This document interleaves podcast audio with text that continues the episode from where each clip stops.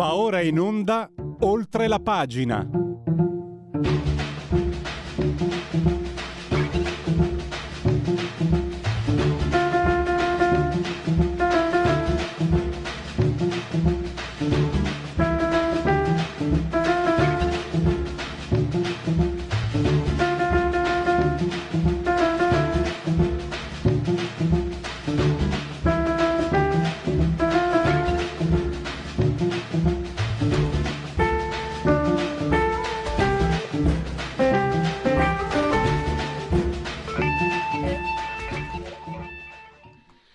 Iniziamo la settimana con gli applausi dedicati alla meravigliosa sigla di questo, di questo, eh, cominciamo bene, di, questo, di questa trasmissione che si chiama Oltre la pagina, che va in onda dalle, non so se si possono ancora chiamare frequenze, comunque su Radio Libertà in simultanea con voi quando sono scoccate le 10.40 eh, non ci sono le frequenze FM, ma ci sono tanti altri modi per ascoltarci, facendovi pullare per esempio dall'algido suono digitale della Radio DAB oppure adoperate le applicazioni iOS Android e veramente ci potete seguire ovunque ovunque con lo smartphone, l'iPhone, l'iPad, mini iPad, eh, tablet, mini tablet. Eh, Alexa, accendi eh, Radio Libertà, passaparola, ve ne saremo riconoscenti. La Fire TV, la Smart TV e grazie al... no grazie, e con la Smart TV, la Fire TV potete anche guardarci sul canale 252 eh, perché Radio Libertà è diventata radiovisione. Ci seguono sul canale 252, non so se abbiano la radiovisione, ma ci seguono assiduamente la signora Angela Cotilde Carmela, ai quali dedico un abbraccio forte, forte, forte, forte. E insieme al dottor Federico Borsari, assiso saldamente sulla tolla di comando in regia tecnica, entrambi siamo a 112 metri sopra il livello del mare, temperature che narrano di 26 gradi centigradi sopra lo zero eh, interni, invece esterni eh, sono 29 addirittura, così tanto, con pressione 1011 millibar 15, e 38% l'umidità. E il tutto accade in un giorno di Messidoro che è un mese del calendario repubblicano. Per l'esattezza, quel giorno è il, il non si può sapere, non si dice, non si saprà. È il decimo sesto giorno di Messidoro. La scaletta di oggi, oggi parliamo di parliamo innanzitutto un quadro geopolitico, avremo tra, tra poco il professor Kermol eh, per, eh, per parlare di quelli che si stanno preparando per diventare i prossimi equilibri mondiali, quasi una Yalta 2. E poi parleremo il tagliando Mario Draghi con Sergio Luciano che eh, diciamo Draghi a due terzi del suo mandato, se la scadenza naturale sarà il 4 marzo 2023. Sta, ha portato a casa un risultato molto importante perché ha centrato gli obiettivi del primo semestre del, um, del 2000, 2023, gli obiettivi del PNRR. Sappiamo che Bruxelles è molto severa su questo fronte e questo è un successo, però ci sono altri punti sui quali, per esempio, l'Europa che gli ha detto eh, tanti saluti quando lui ha chiesto il, uh, un consiglio speciale sull'energia, ha chiesto il price cap, insomma parleremo con Sergio Luciano di questo e poi Oara Borselli. Allora, per fortuna qualcuno ha avuto anche. Allora, da sinistra la criticano perché di destra dicono che è un'oca, da destra stanno zitti forse perché è una bella donna, non lo so, forse perché è stata la compagna di Zenga e gli interisti come me se lo ricordano non tutti stanno zitti, perché questo, questa eh, peana al, allo schiavismo che Ara Borselli fa ha raccontato che lei da ragazza ha lavorato 4 ore al giorno in cambio di un gelato se andava bene le patatine. Matteo Fais del detonatore cosa, cosa, ha osservato? Che la prima cosa da farsi, Matteo è molto più giovane di me, ma è molto avanti, io me lo ricordo ai miei tempi, di fronte a una situazione del genere, i saggi ti dicevano vai subito a denunciare. Invece lei se ne è fatto vanto, forse è meglio chiarire un po' le cose. Ma chiariamo, aiuta veramente a fare chiarezza eh, il professor Enzo Kermol, che è docente di tecniche della comunicazione, ha anche un master in geopolitica e tanto altro ancora. Professore, l'ho fatto aspettare, intanto le do il benvenuto e la ringrazio per la sua disponibilità. Ah, grazie, grazie a lei. Professore, allora, eh, lei, eh, io la seguo sempre anche sul suo profilo Facebook, eh, ha fatto un quadro eh, di quello che sta succedendo. Partiamo dalla moneta unica dei BRICS, no? i paesi diciamo Brasile, Cina, Russia, Sudafrica e India. È un capitolo importante, anche se qui in Occidente non, non è stato fatto molto, molto, molta reclame, però hanno un obiettivo superare il dollaro e soprattutto costituiscono, lo scrive lei, i due terzi, se non sbaglio, della popolazione mondiale, mentre USA e Europa insieme fanno sì e no un ottavo. Sono paesi ricchi di risorse eh, naturali strategiche, di materie prime e hanno, la Russia credo proprio di no in questo momento, ma gli altri sì, un PIL in costante aumento. Quindi diciamo che è una, una, situazione da prendere sul serio per capire quello che succederà nei prossimi 10, 20 o anche, anche solo 5 anni. Professore, prego, a lei la parola. Sì, grazie. Ma eh, chiaramente oltre a questi paesi che sono diciamo, i fondatori e, e, soci di maggioranza, chiamiamoli così in, un po' impropriamente, eh, c'è tutto il corollario, cioè tutti i paesi che eh, diciamo, nell'America Latina, in Africa e in Asia eh, sono collegati a questi. Eh, teniamo conto che l'Europa, l'Occidente sì è un buon cliente dei prodotti di questi paesi, ma eh, la maggior parte della loro produzione è, è diretta eh, all'interno di questo, chiamiamolo, gruppo economico eh, il fatto di voler creare una valuta diciamo, per l'interscambio in sostituzione del dollaro eh, chiaramente eh, può essere fatta eh, senza grosse difficoltà, almeno eh, da un punto di vista eh, così chiamiamolo fattuale.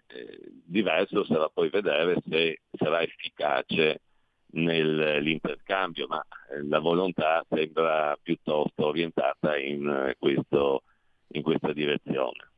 Ecco perché io vedo c'è un po' di così, forse non so se sia superficialità. Si dice no, ma figuratevi se la Cina può rinunciare a un mercato così importante come l'Europa. E io ho pensato, professore, non sono un esperto, però ho pensato, se dieci anni fa mi avessero detto che la Cina si accingeva a diventare il paese più importante, più potente del mondo, da ignorante, eh, da ignorante, perché gli elementi ce n'erano già per arrivare a certe conclusioni 20 anni fa, avrei detto no, ma figurati. E quindi io starei un po', andrei con cautela rispetto a quelli che dicono figuriamoci se la Cina. Già il fatto di diventare semplicemente, come dire, del, del, dei grandi magazzini, dei centri commerciali per la Cina, che, che, l'Europa diventi un centro commerciale di lusso per la Cina, già secondo me non è proprio com, comunque, come dire, non sarebbe comunque eh, una prospettiva. Quelli che hanno fatto l'Unione Europea forse volevano, volevano arrivare ad altri fini credo, professore. Sì, ma poi guardiamo anche un fatto, chiamiamolo curioso, cioè eh, l'ottica della delocalizzazione della produzione a vantaggio di, delle aziende che pagavano molto poco i dipendenti nei paesi asiatici e dell'America Latina ha portato al trasferimento sia di competenze che di tecnologie in questi paesi. E dopodiché eh, sono molto abili nel replicare e nel eh, proseguire nella ricerca. Pensiamo ad esempio alla Cina, è l'unico paese che ha una stazione spaziale in proprio, eh, mentre gli altri hanno una stazione spaziale chiamata internazionale che prevede la collaborazione di tutti. E questa dimostrazione che ormai la tecnologia cinese e a livelli eh, pari a quella eh, occidentale.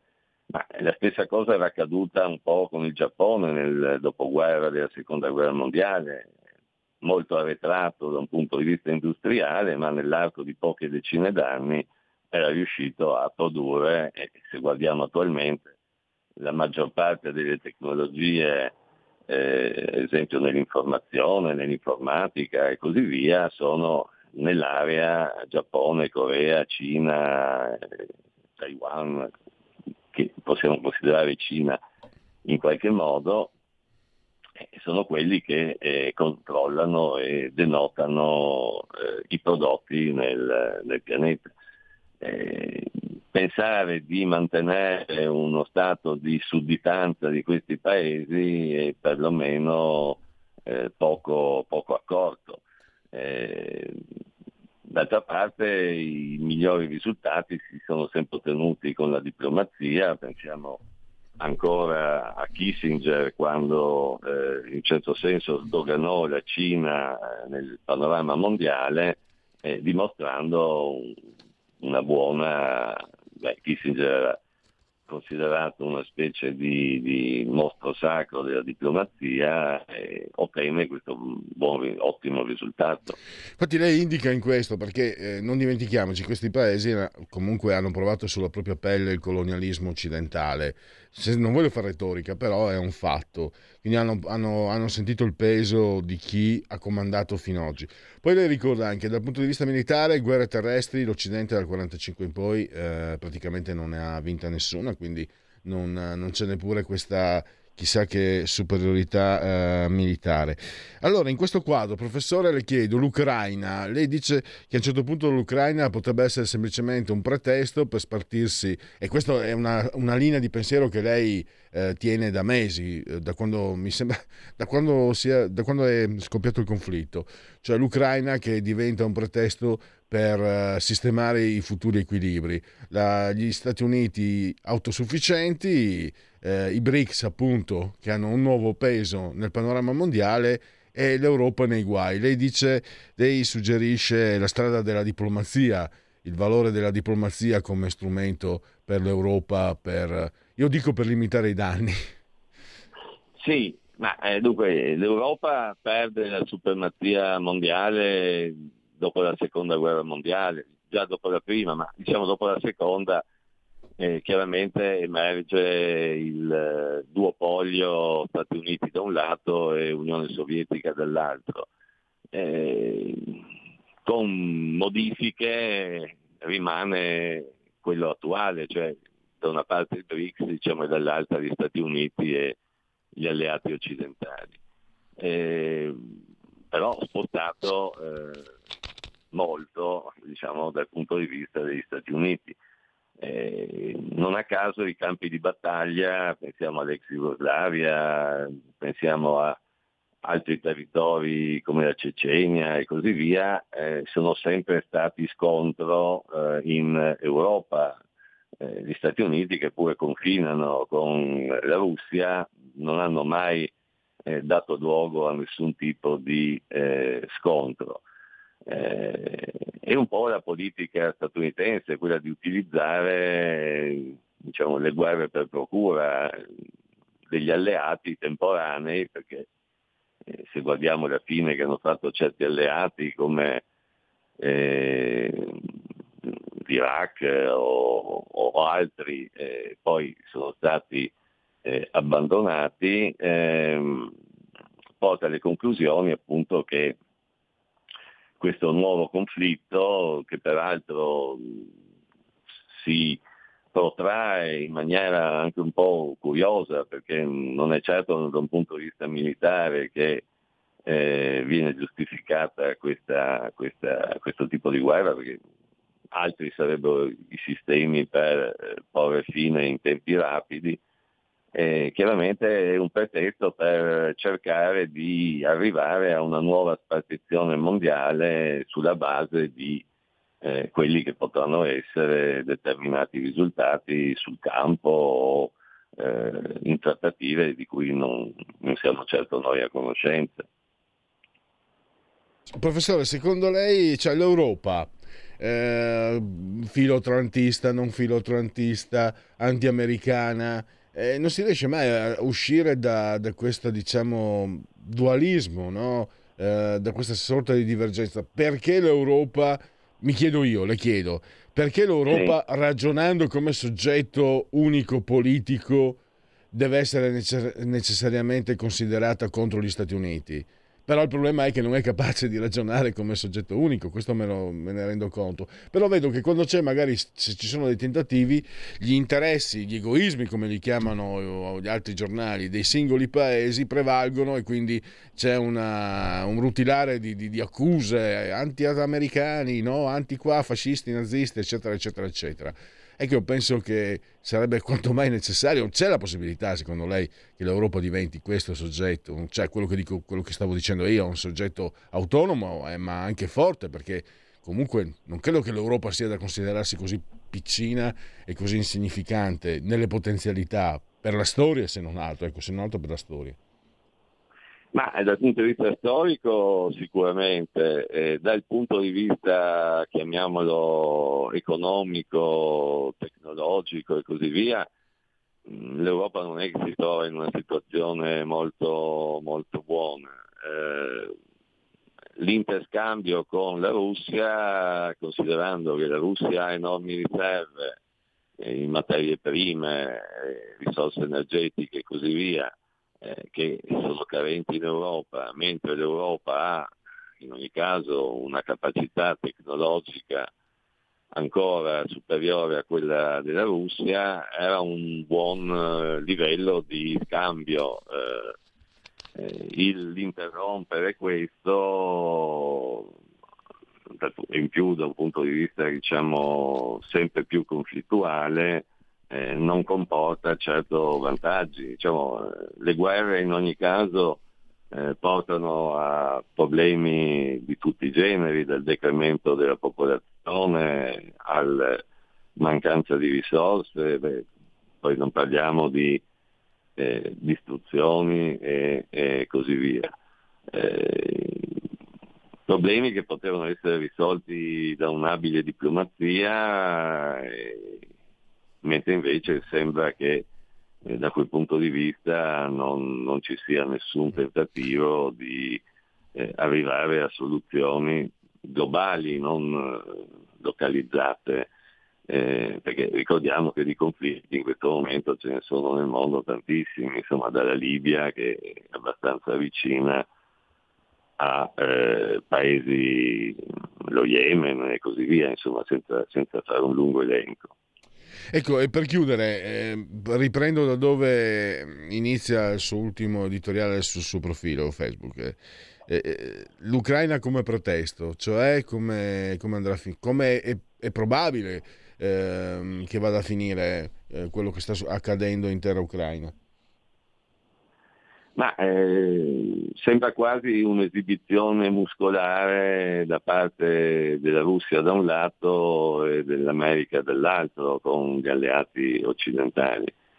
Eh, però al di là dell'esibizione muscolare che comporta chiaramente perdite di tutti i tipi sul terreno, eh, non sembra che abbia un altro scopo, perché eh, ripeto, eh, se la Russia avrebbe potuto tagliare tutte le vie di comunicazione ferroviarie, stradali e aeree all'Ucraina con l'Occidente e, e terminare lì, eh, cosa che non è stata neanche lontanamente fatta. Eh, per cui più che altro è un, così, una prova di forza per vedere quale dei due blocchi, ma eh, gli scontri fra blocchi rischiano solo di portare a una nuova guerra fredda, cosa che non è, se pensiamo alle condizioni appunto degli anni 50, 60 e così via, non è certo il muro di Berlino e altre forme di divisione non hanno certo comportato dei vantaggi per le popolazioni. Assolutamente. Professore, siamo arrivati al termine. Io la ringrazio davvero, ringrazio il professor eh, Enzo Kermol e spero di aver pronunciato correttamente il suo cognome. Bu- buon proseguimento e grazie ancora, a risentirci a presto. Grazie ancora a lei. Segui la Lega è una trasmissione realizzata in convenzione con La Lega per Salvini Premier. Segui la Lega, prima che la Lega segua te alla Marciano, seguisca te alla Pellegrina, legaonline.it è il sito dove mi trovo in questo momento, ho scritto legaonline.it, abbiamo la possibilità di tesserarci, molto molto facile, molto molto piacevole, si versano, si, si possono versare 10 euro anche tramite PayPal senza nemmeno essere iscritti a PayPal, poi il codice fiscale e gli altri dati richiesti vi verrà quindi recapitata la maggiore per via postale la tessera Lega Salvini Premier, il 2 per 1000, il D43 è una scelta libera, non ti costa nulla, di Domodossola 4 il voto in matematica, 3 il numero perfetto e per gli appuntamenti non c'è ah gli appuntamenti ve, ne, ve li do io gli appuntamenti. Lega in festa Osio sopra tra quattro giorni inizia dall'8 al 17 luglio area feste via circonvallazione nord Lega di Dalmine. E poi abbiamo eh, la prima festa della Lega Valenza eh, che si svolgerà che si svolgerà il 10 luglio quindi domenica prossima il sindaco Mauro Oddone, Maurizio Oddone, Daniele Boccardi che è il segretario, Daniele Poggi il consigliere regionale, Lino Pettazzi l'onorevole, poi ci sarà anche Riccardo Molinari. 19.30 Valenza, piazza v, eh, 31 Martiri. E poi vediamo un po' se ce n'è ancora qualcuna. Eh, no, beh, quelle di agosto possiamo ricordarvele più in davanti. Pausa. Segui la Lega è una trasmissione realizzata in convenzione con La Lega per Salvini Premier.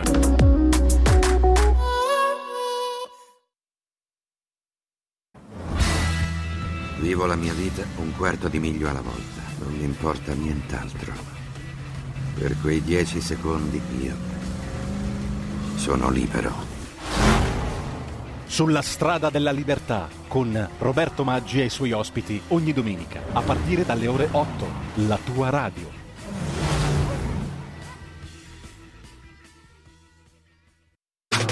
Stai ascoltando Radio Libertà. La tua voce libera, senza filtri né censura. La tua radio.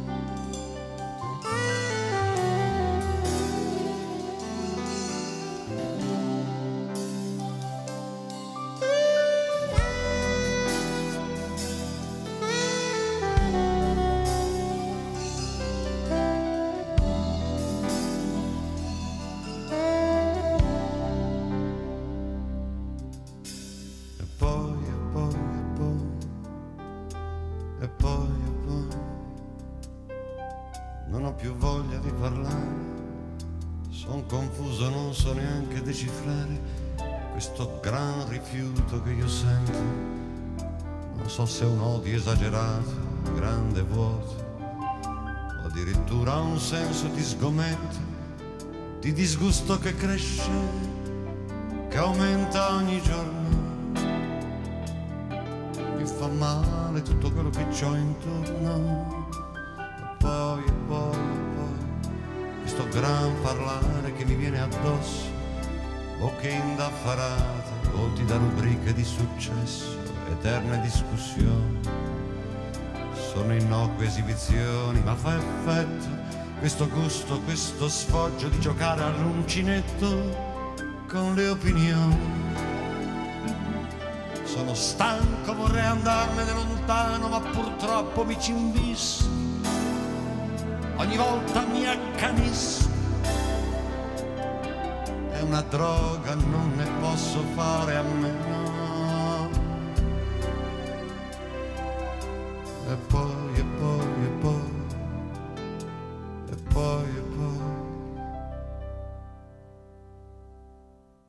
Siamo noi, un uomo e una donna con tutte le nostre speranze, le nostre paure, che a fatica ogni giorno cerchiamo di capire che cos'è questa cosa che noi chiamiamo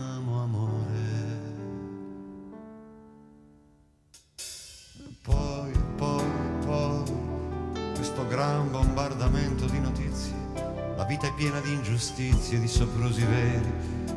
Devi dare una mano, non puoi tirarti fuori. Devi andare a votare, poco convinto.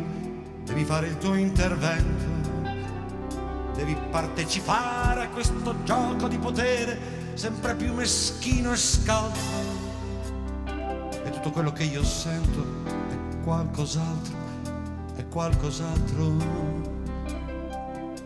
E e poi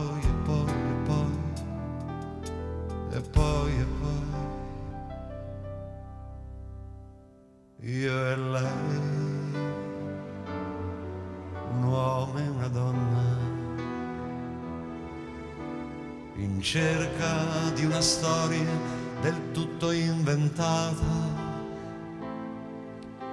ma priva di ogni euforia e così concreta che intorno a sé fa nascere la vita. E poi, e poi, e poi, non saremmo più soli io e lei, finalmente coinvolti davvero, potremmo di nuovo guardare il futuro e riparlare del mondo, non più come condanna ma cominciando da noi, un uomo e una donna.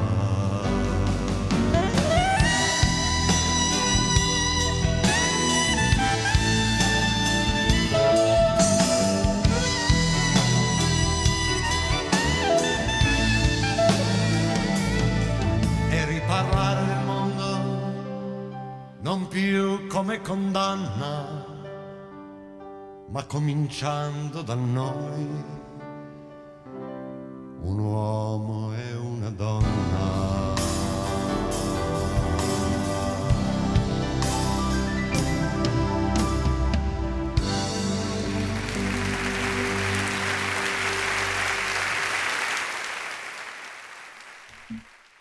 Applausi d'obbligo e molto, eh, molto spontanei nei confronti di Giorgio Gaber. Allora, tra poco, eh, anzi, noi stiamo già, Federico sta già eh, cercando di mettersi in contatto eh, con Sergio Luciano, direttore di Economy, diciamo il tagliando, l'ho chiamato. Mm, 45, a Mario Draghi, 45 gli obiettivi centrati per il primo semestre del 2023 stabiliti all'interno del PNRR, questo fa sì che eh, l'obiettivo sia, sia cent- eh, una ripetizione, fa sì che lo possiamo considerare promosso Mario Draghi, questo sì, però ci sono dei distinguo, ci sono, c'è anche come dire, un, io ho detto un tagliando. Allora io intanto vado con eh, i sondaggi eh, nell'attesa di, di, avere come ospite, di avere in diretta l'ospite. Termometro politico 22,8 Fratelli d'Italia, PD 22,2, Lega 16,6, 12,6 5 Stelle, mentre eh, Forza Italia a 7,6 e Calenda a eh, 4,1 e Italia Viva Renzi 2,2 e eh, chiudiamo. Eh, sappiamo qualcosa? Non sappiamo nulla. Va bene andiamo avanti abbiamo i sondaggi intanto. Noi eh, noi nel nostro magazzino abbiamo tutto l'occorrente, tutto il necessario e anche qualcosina di superfluo. L'astensione alle ultime amministrative ha raggiunto livelli massimi. Secondo lei, come mai? Sempre sondaggio di termometro politico. Tra gli elettori vi è sempre meno senso civico e più disinteresse verso il bene comune, 21,9. La classe politica è sempre più incapace e lontana dalle esigenze della gente comune, 46,6 le decisioni vengono prese dai mercati, dall'alta finanza o dai burocrati che non hanno più alcun legame con i cittadini. Votare non serve più a nulla, 24,3. È un fatto occasionale, d'estate l'affluenza tende a essere bassa, non c'è da allarmarsi, il 5, e non sa il 2,2. Vediamo. Poi proseguiamo. Eh, secondo lei nel 2023 come si presenteranno le coalizioni al voto? Ci sarà un centro-sinistra, PD 5 Stelle, Sinistra, Verdi e altri, contrapposto al centro-destra, Lega, Fratelli d'Italia, Forza Italia e altri, e al centro Azione eh, più Europa Italia Viva. Questo lo pensa il 30,3. Ci sarà un campo largo, PD 5 Stelle, Sinistra, Verdi, Azione, Italia Viva e altri, contrapposto al centro-destra, Lega, Fratelli d'Italia, Forza Italia e altri lo pensa al 23,1. Ci sarà un'alleanza di centro-sinistra tra PD e centro contrapposta al centro-destra e il 5 Stelle da solo, 11,1 lo pensa secondo questo sondaggio. Un centro-sinistra, PD, 5 Stelle, Sinistra, Verdi e altri contrapposto a un centro-destra diviso, fatto solo di, fratelli, di Forza Italia e Fratelli d'Italia e Lega, mentre Forza Italia andrà col centro, lo pensa il 7,3 ognuno andrà per conto suo perché si tornerà al proporzionale, l'8,8. Nessuna di queste, vi saranno altre configurazioni, 7,7 non sa 11,7. Allora lasciamo i sondaggi di termometro politico e andiamo allora a parlare ho detto facciamo il tagliando, non voglio essere irrispettoso, ma era un bilancio, eh, lo si può fare perché diciamo numeri alla mano, eh, se questa legislatura dovesse andare come tutto fa credere alla sua diciamo, conclusione naturale, eh, Mario Draghi è a due, quinti, a due terzi diciamo, del suo mandato. Eh, 505 giorni sono trascorsi, 243 ne avrebbe. La scadenza naturale che non sarà comunque il 4 marzo, io ve lo dico, poi scrivetevelo, mi saprete dare ragione o meno i 5 Stelle, eh, diciamo, se si guardava la loro dichiarazione dei redditi, molti avevano redditi di 7-8 mila euro l'anno. Due mesi in più sono 30 mila euro, quindi due mesi in più a, a Roma per loro significa eh, 4-5 anni di stipendio prima di diventare, grazie a Beppe Grillo, parlamentari. Quindi si andrà a votare probabilmente a maggio segnatevelo, io ve lo dico, ne sono sicuro. Ma sentiamo invece eh, Sergio Luciano, direttore di Economy, lo abbiamo in diretta. Benvenuto direttore, grazie per essere qui con noi. Buongiorno a tutti, come state? bene, bene. Eh, Sergio, allora tu hai sempre avuto diciamo uno sguardo mh, mm, eh, favorevole a Mario Draghi, ma nei tuoi articoli non hai mai evitato di sottolineare alcuni inciampi, alcune, diciamo, alcuni traguardi non raggiunti, eccetera, eccetera. Allora, a due terzi del suo mandato, cosa facciamo? Ripeto, ha centrato i 45 obiettivi stabiliti per il primo semestre di quest'anno dal PNRR, quindi sicuramente promosso. Ecco, non, secondo me, lo dico io, ma lo dicono i numeri. Però tu uh, il fatto per esempio che l'Europa non gli abbia dato in, in certi frangenti no? il, uh, il price cap lo ha chiesto a viva, a viva, forza, non gli hanno dato neanche un consiglio straordinario a luglio sull'energia, gli ha detto ci vediamo a ottobre, fidati degli amici. Allora, cosa ne pensi, direttore? Allora, eh, io faccio un, una considerazione di carattere specifico su Draghi e un'altra di carattere generale sull'Europa. Draghi ha un prestigio personale notevolissimo, però, però un, sta correndo il, il, il, il, rischio implicito nel um, protrarsi delle situazioni transitorie. Tutti sanno nel mondo che la situazione politica italiana è transitoria e che ha portato a questa soluzione Draghi proprio perché bisognava trovare un modo per chiudere l'emergenza. Questa transizione politica è durata già parecchio. Alcuni risultati innegabilmente sono stati conseguiti, soprattutto quelli diciamo, dell'essere formalmente, sottolineo l'avverbio, formalmente in regola con l'Europa, altri non possono essere conseguiti dall'Italia da sola, ma da un'Europa che, pur rispettando moltissimo la persona di Mario Draghi, considera l'Italia un partner importante, ma non il primo e nemmeno il secondo.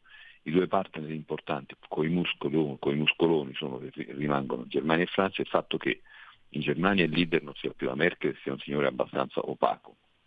E in Francia ehm, il Presidente, pur appena rieletto, non goda del sostegno del Parlamento che sperava di avere, li indeboliscono ma non tolgono il fatto che Francia, la Germania ha un PIL che è due volte l'Italia, la Francia un po' di più, ma soprattutto ha le bombe atomiche, quindi sono due potenze di tutt'altro rango, tutt'altro rango, è inutile che stiamo lì, cioè è così, inutile che, ci, che facciamo polemiche con la realtà. Questa è la considerazione su, su Draghi. In un contesto di questo tipo la, la, la, la, credibilità sua personale è importante, però non, non è una bacchetta magica. Lui peraltro l'ha detto, eh, in un momento di, diciamo, di sfogo l'ha detto, perché io cioè, non posso risolvere tutto da solo, e questo è, è ovvio. Poi c'è il problema più generale dell'Europa che si ritrova a condividere due mazzate che fanno male a tutte le economie. Alla nostra per certi versi un po' di più, ma per altri un po' di meno, e cioè l'inflazione, che nessuno aveva previsto, la, la Banca Centrale Europea non l'aveva, non l'aveva prevista, neanche la Federal Reserve Americana l'aveva prevista come avrebbe, avrebbe dovuto essere, però si è mossa prima. Allora l'Europa è tutta sotto schiaffo dell'inflazione e la Germania più di noi, c'è il problema dell'energia perché la Germania più di noi dipende dal gas russo. E su questi due fronti l'Europa si è trovata smarrita. Il terzo fronte su cui l'Europa è smarrita è la guerra, perché l'adesione eh, senza diciamo, letture autonome alla linea antirussa eh, guidata da, da, dagli americani e quindi dalla Nato. Non è che sia discutibile per tante ragioni, perché purtroppo eh, Putin si è rivelato un delinquente internazionale, però la, la mancanza di distinguo ci rende, degli, rende l'Europa come dire, un, un, un, po', un po' gracile perché pensare banalmente a tutte le conseguenze che stiamo subendo noi come nazioni europee sul piano economico e che cominciamo a subire sul piano politico e geopolitico, i Balcani sono un problema che soltanto nominalmente addebitiamo alla Nato, ma in realtà i Balcani sono un problema italiano, senza gli assetti, l'equilibrio precario dell'ex Jugoslavia. Si destabilizza, dove vengono i migranti, do, do, a distanza di pochi decine di chilometri da chi eh, ci sono guerriglie, eh, attentati, eh, disordini dall'Italia, mica dall'America. La, la, la, il Nord Africa sta tornando incandescente perché hanno il problema delle, eh, della fame, perché eh, adesso l'Algeria aumenta il prezzo del gas, ma grazie. Dopo che noi siamo andati a piangere in, ad Algeri per, per, sostituire col gas algerino il gas russo, ovviamente gli algerini hanno fatto il contratto e poi hanno aumentato i prezzi. Tutte queste conseguenze l'Europa le sta subendo senza eh, dimostrare capacità di gestione e prende come gli arrivano. E su questa realtà qui eh, il fatto di essere eh, al centro dell'Europa sul piano della leadership come, come, ha fatto Draghi è un vantaggio che a un certo punto sarebbe bello dire io sono al centro dell'Europa ma ho anche la mia testa, ragiono con la mia testa e dico per esempio che eh, bisogna rassicurare i Balcani che fare la guerra con la Russia non significa fare la guerra alla Serbia, per esempio, che è filorussa. Cioè bisogna, insomma, per, per dire, eh, lo stesso Presidente del Consiglio che giustamente definì dittatore Erdogan, eh, adesso in nome della guerra alla Russia ha aderito acriticamente, come tutta Europa del resto, alla linea di Erdogan. È, è giusto o è sbagliato? Eh, avrebbe detto Alessandro Manzoni ai posti dell'ardua sentenza. Noi che non siamo Manzoni possiamo pure riattardarci, non so se sei d'accordo a dire, è sbagliatissimo, nel senso che Erdogan si approfitterà in maniera pericolosissima di questo spazio politico che ha recuperato, sia contro i curdi, di cui chissà perché ce ne frega meno che degli ucraini, sia per prendersi più spazio essendo un dittatore fondamentalista religioso. Cioè, è un posto dove, tutti ci facciamo le vesti, noi facciamo le unioni civili e diamo sacrosanti diritti a, a tutti gli orientamenti eh, sessuali e quello mette in carcere eh, per, per atti osceni due ragazzi che si baciano, cioè per una coppia etero che si bacia per strada va in galera o rischia di, andarci, di andarci, cioè stiamo dando credito a un dittatore oscurantista. C'è anche, direttore, eh, cioè, dico... fammi, fammi, aggiungere, permettimi, scusa, è un'immagine, infatti l'hanno un po' coperta questa cosa qua. Da una parte abbiamo visto la Francia che dice eh, niente, no, eh, jamais ai, ai, brigatisti, all'estradizione di cioè assassini conclamati sì, condannati, sì, e condannati. Sì, e dall'altro, dall'altro, abbiamo questo signore che si... lui dice che sono terroristi, magari in, in, un altro momento della storia li chiameremmo, sto parlando di curdi, dei patrioti, l'Europa si è calata le braghe. È un'immagine, ecco, un'immagine della miseria dell'Italia o, o di quanto l'Europa sia debole, fragile e pronta a farsi ricattare, anche se è stata la Nato per carità, ma io eh, ci metto anche l'Europa insomma sulla sulla barca. Cosa ne dici? Esattamente, sì, sì. Eh no, è, è, giusto, anche queste sono osservazioni giuste. Quindi diciamo è inevitabile appannarsi eh, per il leader, per il nostro leader attuale, è inevitabile perché non riesce a garantire tutte le risposte come farebbe, dovrebbe essere Superman. Quindi lui personalmente, io dove l'ho, l'ho biasimato e ogni tanto lo biasimo ancora, è però sul fronte della comunicazione. Vi spiego in che cosa intendo. Vi ricordate che lui fece una battuta qualche tempo fa, un paio di mesi fa, in una conferenza stampa dicendo bisogna scegliere se aiutare eh, la libertà e rinunciare a un grado di temperatura in meno nei condizionatori oppure, eh, oppure no. Quindi la scelta è tra libertà e un grado in meno di caldo. Eh, non è così. La scelta è molto, ma molto, ma molto più costosa per noi, altro che un grado in meno. La verità è che noi non abbiamo ancora la possibilità serena di sopperire alla, alla fornitura di gas russo. Stanno lavorando bene, ma non benissimo, perché questo paese ha rinunciato a tre quarti dell'autoproduzione di gas negli ultimi dieci anni, dieci anni, dieci anni, non trenta.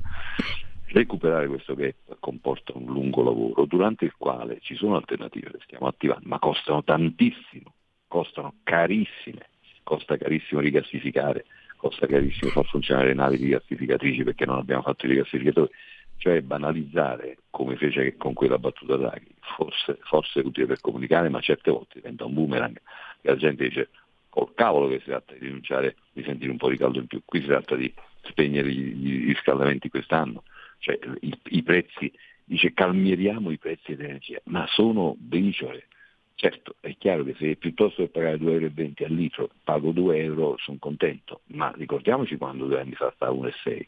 Ragazzi, cioè, di, di, che parliamo? Ci sono dei mestieri che sono devastati da questo caro, caro energia. Allora, un po' di leggerezza nel non dire che la situazione è drammatica, un po' di leggerezza nel dare per acquisiti de- determinati risultati che non lo sono. Cioè, se noi italiani leggiamo che la pubblica amministrazione è stata riformata e poi andiamo in un qualsiasi ufficio pubblico a fare un documento, usciamo imbestialiti perché non è stata riformata. È stata fatta una bellissima riforma sulla carta che prevede una serie di cose che non verranno attuate, per il momento non lo sono state, perché non c'è nessun meccanismo di responsabilizzazione.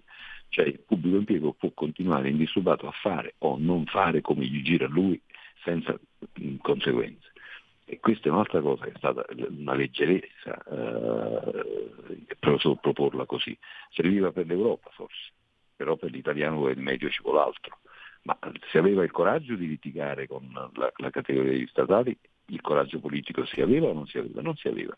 E quindi gli statali hanno accettato la riforma senza un giorno di sciopero ma secondo voi, ma si è mai visto una riforma che va a togliere privilegi e che non scatena proteste? E la magistratura, secondo voi la riforma Cartabia è una riforma eh, che incide ed è stata a sua volta praticamente accettata senza polemiche dai magistrati, salvo qualche piccola posizione eh, di, di, poco peso. Questo è un paese in cui contro il decreto Biondi che voleva frenare la carcerazione preventiva di Tangentopoli, sono andati in tv a rete unificate i magistrati di Milano con un editto che qualcuno definì eversivo contro la politica. Adesso viene fuori una riforma che promette di essere importantissima e questi non dicono niente perché è, è, è, è veramente importantissima. Non è così importante. Allora si è esagerato nel presentare come importanti delle iniziative che erano in realtà dei palliativi. Adesso sta venendo un po' al pettine questa roba qui. E concordando pienamente, concludo con te sull'analisi che eh, si voterà nel maggio prossimo, io dico questo, abbiamo davanti a noi sostanzialmente dieci mesi, togli agosto 9, togli Natale 8, otto mesi di, di provvedimenti sostanzialmente obbligati, perché abbiamo la guerra, perché abbiamo l'energia, perché abbiamo l'inflazione, dove ci sarà un gran casino sulla legge di bilancio, ma lì più di tanto non è che si possa sperare. Nel frattempo o la politica si, ri, si riorganizza esprimendo a, a, a, destra come a sinistra, al centro-destra come al centro-sinistra, delle leadership più convincenti sul piano programmatico, una visione del Paese che riesca a portarci oltre l'emergenza che abbiamo dovuto vivere e che stiamo ancora vivendo, oppure sarà un disastro, cioè avremo un altro Parlamento in mille pezzi, senza maggioranze serie, stabili, possibili alleanze di compromesso e non andremo da nessuna parte. Questo è, è il rischio che io vedo. E allora in conclusione ti chiedo se quindi non sono poi così infondate, ci sono queste voci che dicono poi alla fine non, non, si troveranno d'accordo il prossimo anno dopo il voto e continueremo con Draghi, poi magari due anni con Draghi per sistemare le finanze e poi il ticket con Mattarella al Quirinale. Questo è un po' quello che si legge tra le righe in, in più di qualche articolo. Andiamo incontro a questo? Secondo te? L'ho letto anch'io, ma ti dico sinceramente è, è fatta politica, cioè, non, non, lo so se, se abbia senso in questa fase.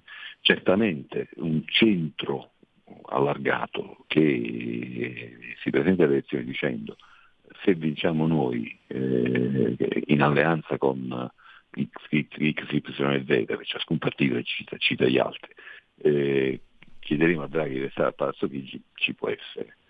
Eh, è anomalo che, che, possa però venire eletto Presidente del Consiglio, venire scelto come Presidente del Consiglio un uomo che poi un suo programma eh, da leader politico non l'ha ancora presentato. Allora se dovesse manifestarsi una cosa del genere mi augurerei se non altro che a quel punto Draghi dicesse ok, preso atto che PD, Calenda, Renzi vogliono che io rimanga lì, magari aggiungiamo quello che volete voi, allora vi dico che Italia ho in mente. Eh, almeno non è che poi beh, lui è stato chiamato dal Quirinale per fronteggiare un'emergenza che era, che era una pandemia che non si era mai vista nel mondo nella storia dell'umanità.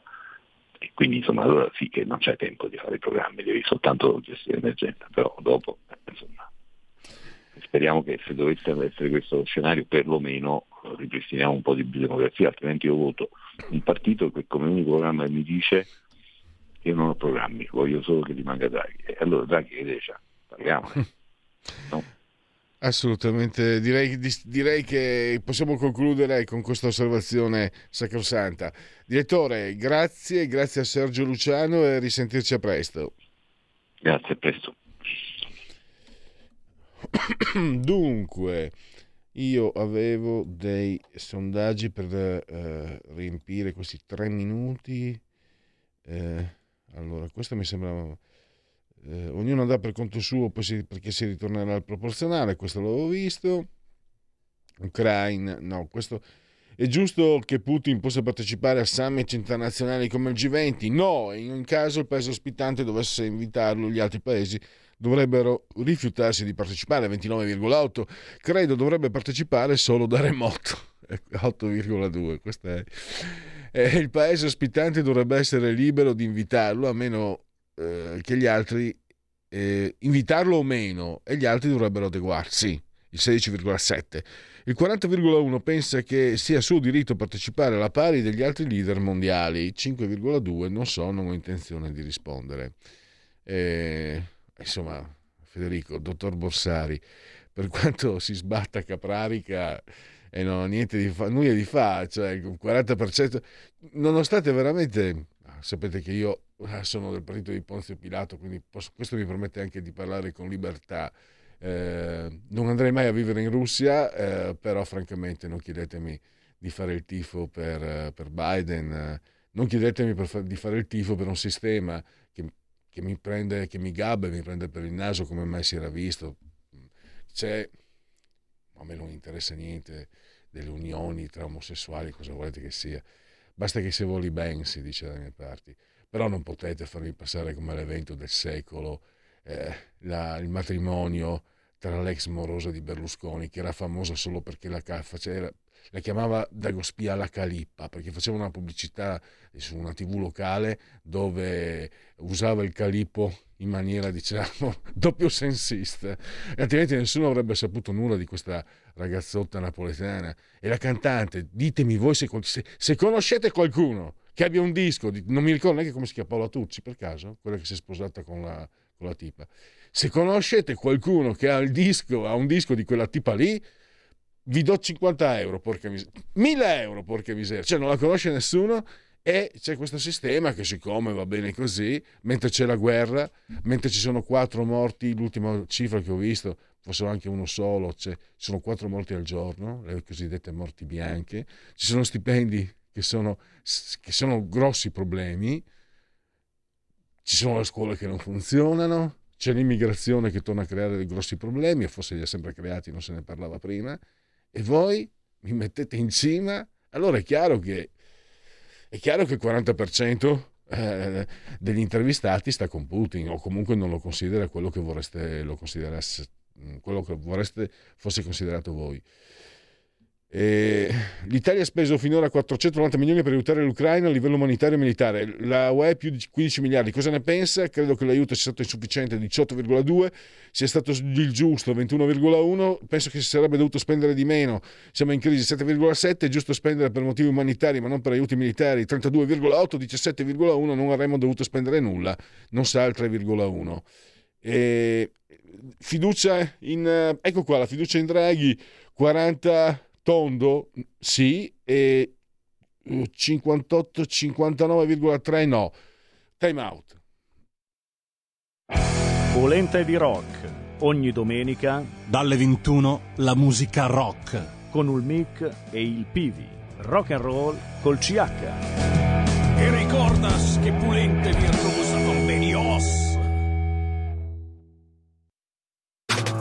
Stai ascoltando Radio Libertà. La tua voce libera, senza filtri né censura. La tua radio. Stai ascoltando Radio Libertà. La tua voce libera, senza filtri né censure. La tua radio.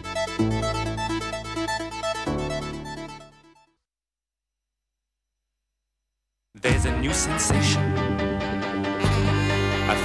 Fabulous creation, a danceable solution to teenage revolution.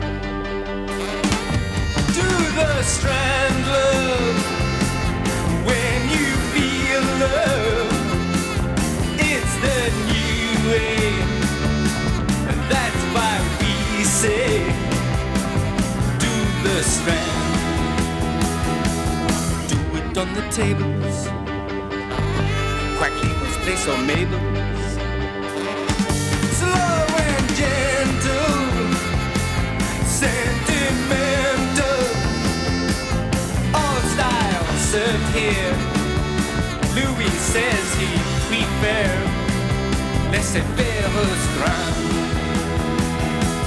Tired of the tango, fed up with fandango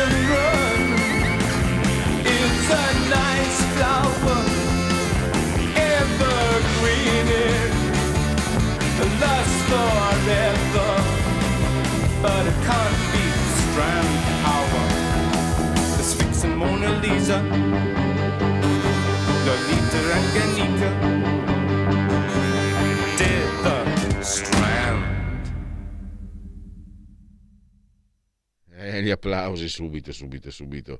Qua siamo.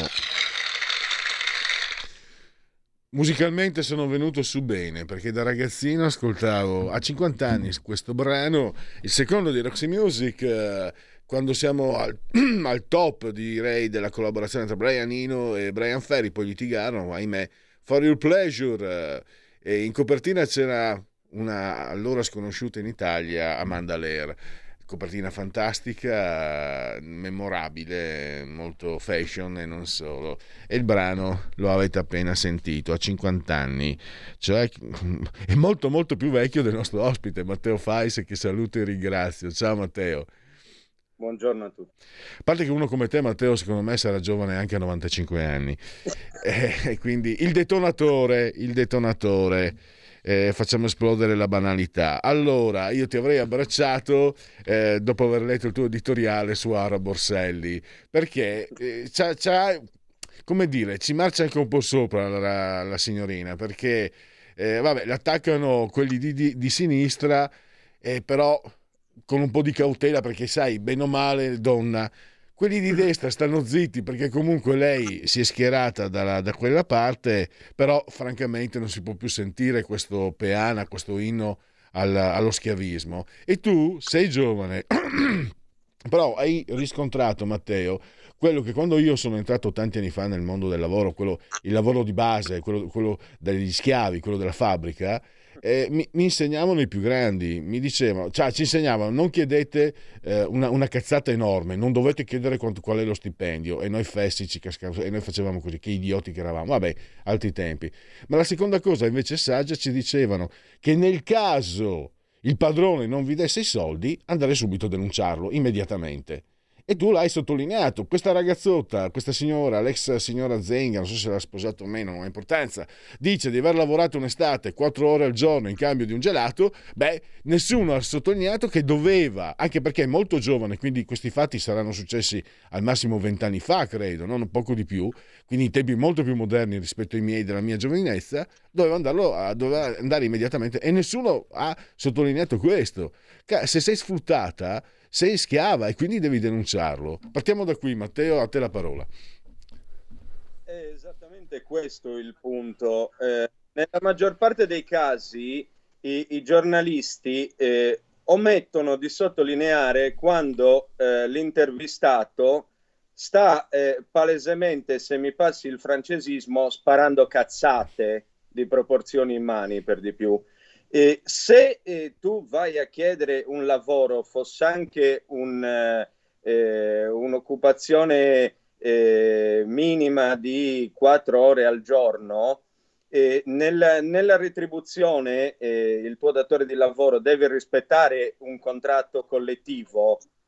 Non può, non può certamente pensare di pagarti in natura eh, corrispondendoti un gelato o come diceva lei all'occasione, nel, non so, forse nel giorno in cui era particolarmente buono il datore di lavoro, aggiungerci una confezione di patatine. E questa, questo è schiavismo.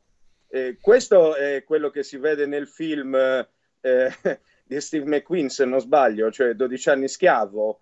Eh, quelli lì eh, vanno a lavorare e in cambio eh, ricevono una capanna eh, in cui alloggiare in una promiscuità assurda e forse un piatto di, che contempla qualche legume e, e un po' di pane. Eh, ma questa situazione qui bisogna eh, ben chiarirlo ai, agli ascoltatori. Questa è una situazione di sfruttamento che va denunciata.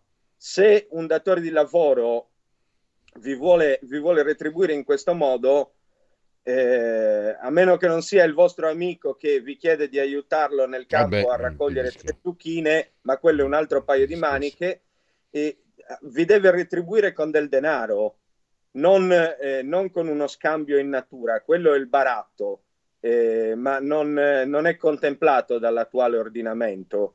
Quindi è eh, meglio, meglio chiarire subito questo punto.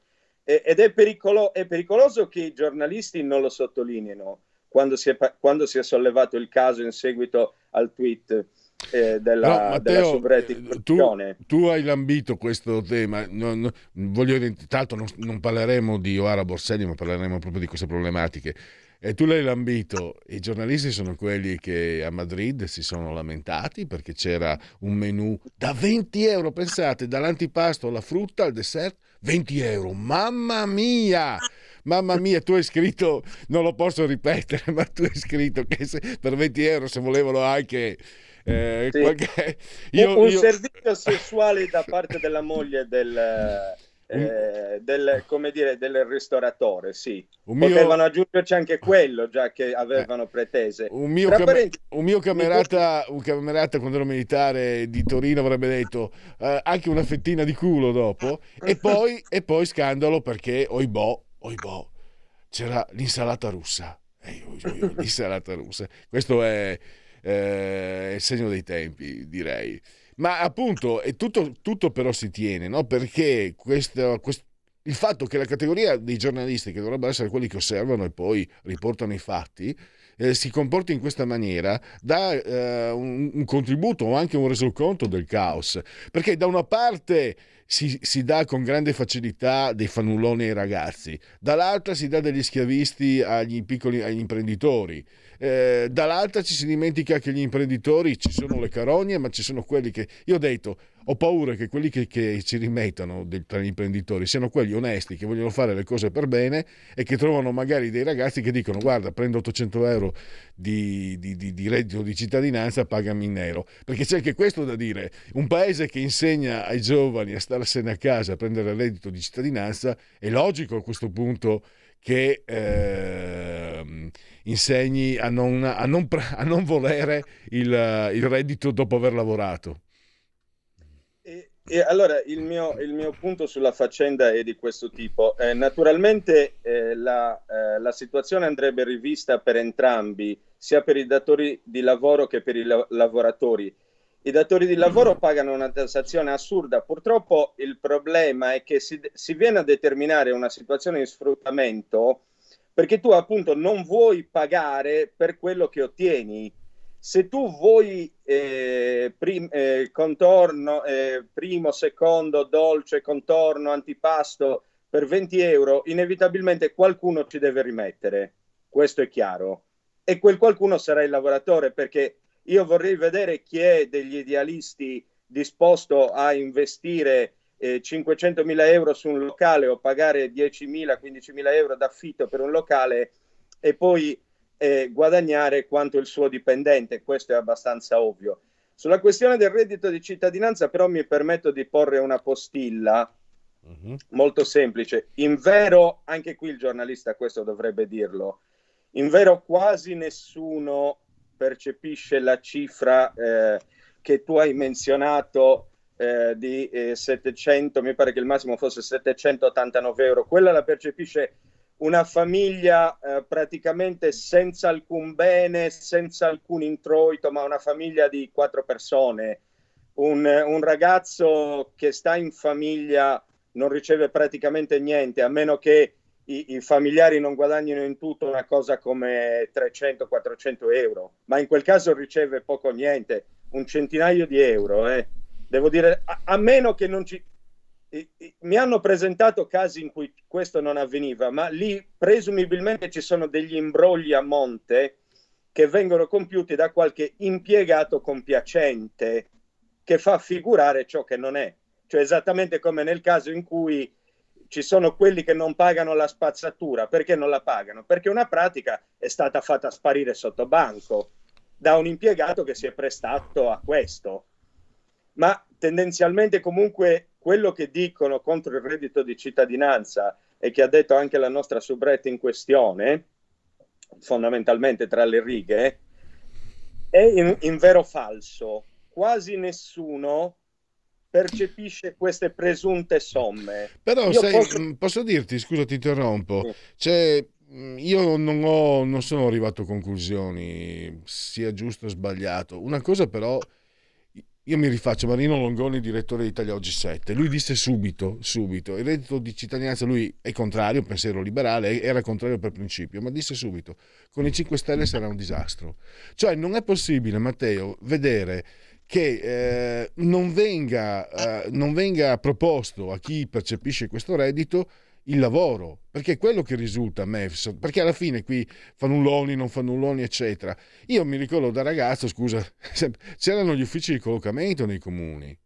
E ehm, tu andavi, cioè, affiggevano anche i, gli annunci fuori in bacheca, tu andavi, dicevi cosa c'era, ti, ti, ti offriva, ti, con l'auto non c'era nessun reddito di cittadinanza, non c'era nessun reddito di niente, però c'era appunto il comune che si, che si metteva in, oggi si sarebbe detto in rete, per eh, diciamo, contattare i disoccupati e dire c'è questo posto di lavoro. Possibile che non succeda regolarmente con chi invece percepisce dei soldi? È questo che... Ma chiediti perché, chiediti perché, chiediti perché tutti questi che denunciano, tutti questi presunti eh, datori di lavoro, anche ieri ne leggevo uno, mi pare proprio sul Corriere, che diceva, ah siamo costretti a chiudere, non troviamo un barista a 1300 euro netti al mese.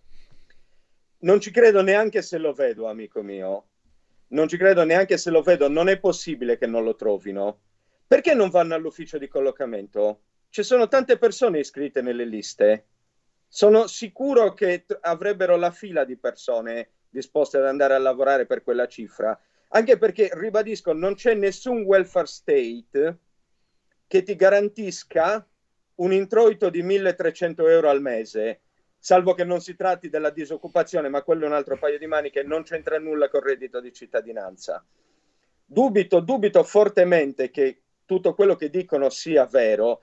Sono piuttosto persuaso che tutti questi articoli che da tempo si leggono sulle principali testate nazionali siano volti a, come dire, far sentire in colpa, far sentire in colpa le persone che non accettano condizioni di schiavitù.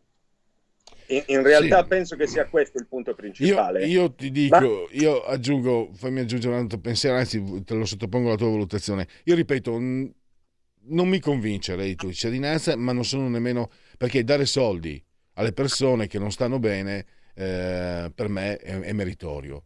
Ma soprattutto sai perché eh, non sono contrario completamente? Perché mi sono chiesto, ma a chi finirebbero i soldi del reddito di cittadinanza?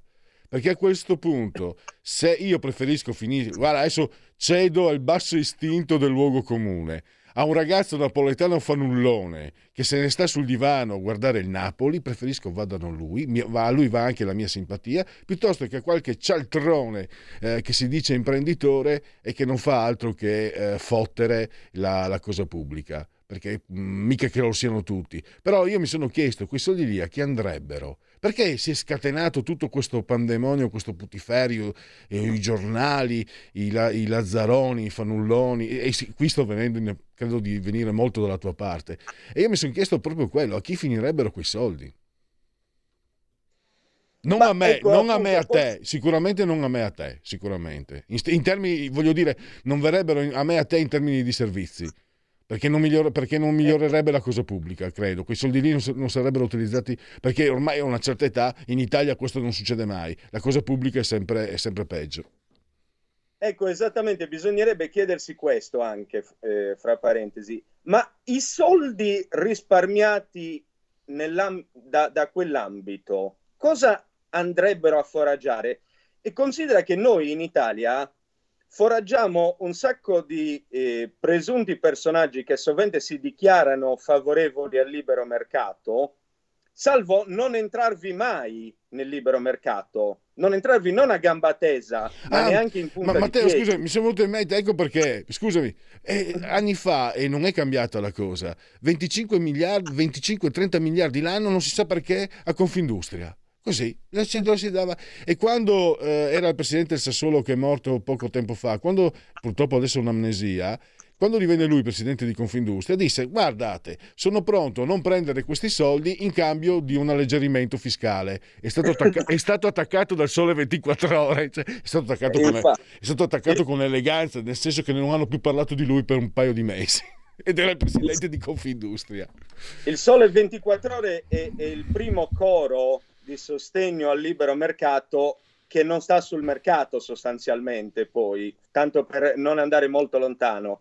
Ma eh, eh, hai idea di quante presunte attività culturali, che poi diciamocelo chiaro e tondo, sono semplicemente un metodo attraverso cui la sinistra retribuisce i suoi accoliti? Quante presunte attività culturali vengono finanziate con il denaro pubblico? Quanta gente si fa soldi portando in un oscuro paesino della Sardegna, della Calabria, della Campania uno scrittore di grido torinese o milanese, ok? E di fronte a un pubblico di cinque persone lo presenta perché tanto lì ci sono dei soldi da spendere in presunte attività culturali. Sono ancora più bravi, Matteo, di grido se lo fanno loro. Cioè, sono loro che prendono questi personaggetti, li, li fanno una recensione su Repubblica. Eh, magari succede come eh, con quello scrittore famoso che mh, mm, alla presentazione di un suo libro, il, uh, il preside della scuola dava un, adesso non so come funzioni, comunque dava un punteggio a chi fosse andato e avesse acquistato il libro. E beh, vendo anch'io libri con quel sistema lì. Ma te l'ho detto, ci sono tutta una serie. La, sì, la... ma nel senso che sono, sono famosi perché loro lo, li hanno. Non perché non sono Pasolini, non sono eh, chi, insomma, ce ne sono tanti che possono nominare di una volta. Se li sono. Beh, è inutile che lo dica a te perché tu sono convintissimo che sei ancora più d'accordo con me su questo. Se li sono creati loro perché sono dei cialtroni. Perché se li leggi poi sono dei cialtroni. Molti di loro, non, non, la Michela Muzzo, scusa, è una tua conterranea, ma non so come faccia a essere tua conterranea, perché, perché non sa scrivere, porca miseria. Eppure, infatti, deve ricorrere ai trucchetti per farsi notare perché non sa scrivere. Però l'hanno fatta diventare una matresse a pensée. E eh, sottolineo matresse. No, ma c'è tutta, eh, tutta, li, tutta, l'impalcatura culturale o presunta tale su cui si regge il nostro paese è finanziata eh, esattamente come l'arte sovietica col denaro pubblico, d'accordo? Mm-hmm. Tutti questi eventi, tutta la maggior parte degli eventi culturali in Italia, tu pensa solo a quanti festival del jazz con 20 persone tra il pubblico, vengono finanziati, non so quanti ce ne siano in Sardegna, per fare un esempio, ma penso che nella sola Sardegna siano almeno una decina e sono anche festival noti a cui partecipa come pubblico praticamente quasi nessuno. Sono a uso e consumo della classe dirigente della sinistra che a mezzo del denaro pubblico, così facendo, retribuisce i suoi accoliti dà loro la possibilità di un introito, di un guadagno. Solo lo fa non con i soldi del partito, che tanto sarebbero comunque soldi pubblici, salvo quella misera parte di finanziamento privato. E tramite quei soldi vengono, viene retribuita tutta questa gente. E tu hai citato una persona prima, io vorrei vedere chi finanzia i suoi presunti festival culturali, per esempio letterari, vorrei vedere chi invita, che legami hanno con lei, ma sono tutte cose che non si possono indagare forse non si può neanche dire pena incorrere in una querela, ma tutta, tutta questa struttura, impalcatura culturale nel nostro paese è finanziata a mezzo del denaro pubblico. Quindi, anche togliendo il reddito di cittadinanza, io so già dove andrebbero a finire questi soldi, non certo nella creazione di un sistema del lavoro keynesiano, piuttosto andrebbero ai soliti noti. È esattamente questo quello che succederebbe. I soliti noti che parlano contro il reddito di cittadinanza a favore del libero mercato e poi non stanno sul mercato. Purtroppo devo anche aggiungere che mh, vedi anche eh, molto spesso questi soldi che arrivano dalle proloquio, dalle amministrazioni locali, anche con amministrazioni di destra, cioè amministrazioni di destra che magari ha, mh, ha un'associazione, io non dico perché non voglio entrare nei limiti Casa Pound, io non so neanche cosa sia ben, ma comunque un'associazione che, pos- che magari parla delle foibe, la, eh, può capitare che, che, l'amministrazione di centrosinistra nicchi e invece quando arrivano quelli di, di, centro, di centrodestra nicchi, quando arrivano quelli di centrosinistra gli danno i soldi pronta cassa. E sai perché? Me l'hanno detto loro i politici di, centro, di centrodestra, perché così non abbiamo storie, perché se non gli dessimo soldi sui loro giornali ci attaccherebbero, ci metterebbero in cattiva luce. E allora io sono un essere umano e ho anche una certa empatia, come faccio a sparare nel culo come vorrei a livello, a livello diciamo onirico eh, fare nei confronti di questi politici di centrodestra che io voto quando capisco benissimo che in effetti se, se appena mettono mezzo passo fuori li falci, sono i giornali pagati apposta per falcidiarli e fargli, e, e, e fargli fare una bruttissima figura. Ma sono addirittura quelli di centrodestra che mettono appunto direttore del famoso teatro, di fa- direttore della famosa fondazione, uno della sinistra anche perché sovente loro si disinteressano talmente tanto alla sì, materia che non avrebbero neanche un uomo da opporre, a meno che non si tratti del solito Vittorio Sgarbi. Ma vabbè, anche Vittorio Sgarbi è, è un uomo coltissimo per carità di Dio, ma sospetto che anche lui non abbia ancora il dono dell'ubiquità, quindi non possa esattamente dirigere 288.000 fondazioni, 7.000 musei e via dicendo. Avrà anche lui necessità di dormire almeno quelle due ore a notte, non dico molto. Quindi sono loro stessi, sono loro stessi, quelli di centrodestra, a piazzare uomini del centro-sinistra nelle, in posizioni di potere in ambito culturale. Questo è poco ma sicuro. In, in buona sostanza si spartiscono la torta, così come hanno sempre fatto dalla fine della guerra, lasciando, aggiungo e sottolineo, stupidamente, lasciando tutto quel contesto, il contesto culturale, l'ambito culturale, in mano alla forza avversaria. Matteo, siamo, siamo, in chiusura purtroppo. Grazie a Matteo Fais, il detonatore è online, gratis, potete leggere un sacco di... ma magari contribuite perché insomma eh, merita assolutamente. Grazie ancora e a risentirci presto. A voi, a prestissimo. Dunque, avevo Federico, abbiamo tre minuti, eh, due sondaggi, eh, facciamo un plug ovviamente. Eh, Demopolis, eh, l'ultimo sondaggio. Eh, Fratelli d'Italia 23, 22 il PD, 15,2 la Lega, 10,5 5 Stelle, Forza Italia 7,3, eh, Calenda 4, non c'è Renzi, Istat il PIL la ripresa economica è stata più marcata nel 2021 nelle aree maggiormente colpite dalla crisi del 2020, a fronte di una media nazionale del più, del più 6,6. Il PIL è cresciuto in volume del 7,4 nel nord-ovest e del 7 nel nord-est. E facciamo velocemente eh, Istat i prezzi al consumo, secondo le stime preliminari nel mese di giugno 2022 l'indice nazionale dei prezzi al consumo per l'intera collettività all'ordo dei tabacchi registra un aumento del più 1,2% su base mensile e dell'8% su base annua, da, 6 più, da 6,8% più 6,8 nel mese precedente. Eh, decimo sesto giorno di Messidoro, mese del calendario repubblicano, per tutti è un lunedì, lunis 4 di luglio, eh, anno domini 2022, o 2022 che dir si voglia, il giorno in cui la Terra è più lontana dal Sole. Eh È il giorno dell'indipendenza negli Stati Uniti. Eh, Nathaniel Hawthorne, scrittore La lettera scarlata, scarlata, scarlata. La vita è fatta di marmo e fango. Marie Sant, attrice a fronte del porto, una nomination, un Oscar. Eh, qualcuno lo, lo, Brera lo considerava il più grande giocatore della storia, Alfredo Di Stefano. Pensa Federico, che l'Italia ha avuto, gli italiani, chiamiamo sangue italiano per carità, Di Stefano, Maradona, Platini e Messi. E sono tutti di origine italiana. Maradona il nonno napoletano, Di Stefano la famiglia originaria di Palermo, eh, Platini di Novara e Messi di Macerata. Gina Lollobrigida, la donna più bella del mondo, Neil Simon, grandissimo eh, drammaturgo e sceneggiatore. Eh, gli ha detto lo sport è l'unico spettacolo che per quante volte tu lo veda non sai mai come andrà a finire. La strana coppia. Giampiero Boniperti. Eh, Veleno Lorenzi, giocatore dell'Inter, lo chiamava Marisa perché aveva un po' i capelli ondulati, ma pare che in realtà poi si stimassero. Lui ha detto, Boniperti, la Juve non è la squadra del cuore, la Juve è il mio cuore ricordo, è scomparso l'anno scorso, mi ricordo quando esordito in un amichevole il nipotino, il nipote che ha avuto 16-17 anni, commosso. è lì proprio lì, è lì anche se io sono anti-juventino naturale, non posso che provare rispetto.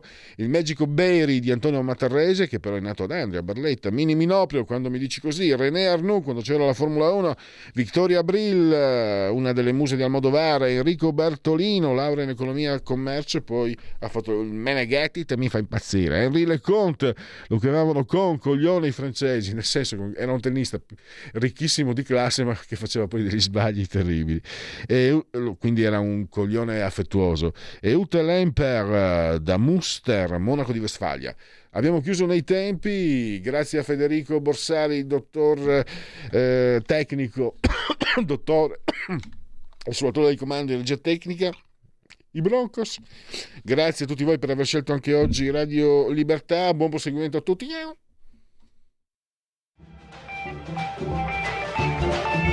Avete ascoltato oltre la pagina.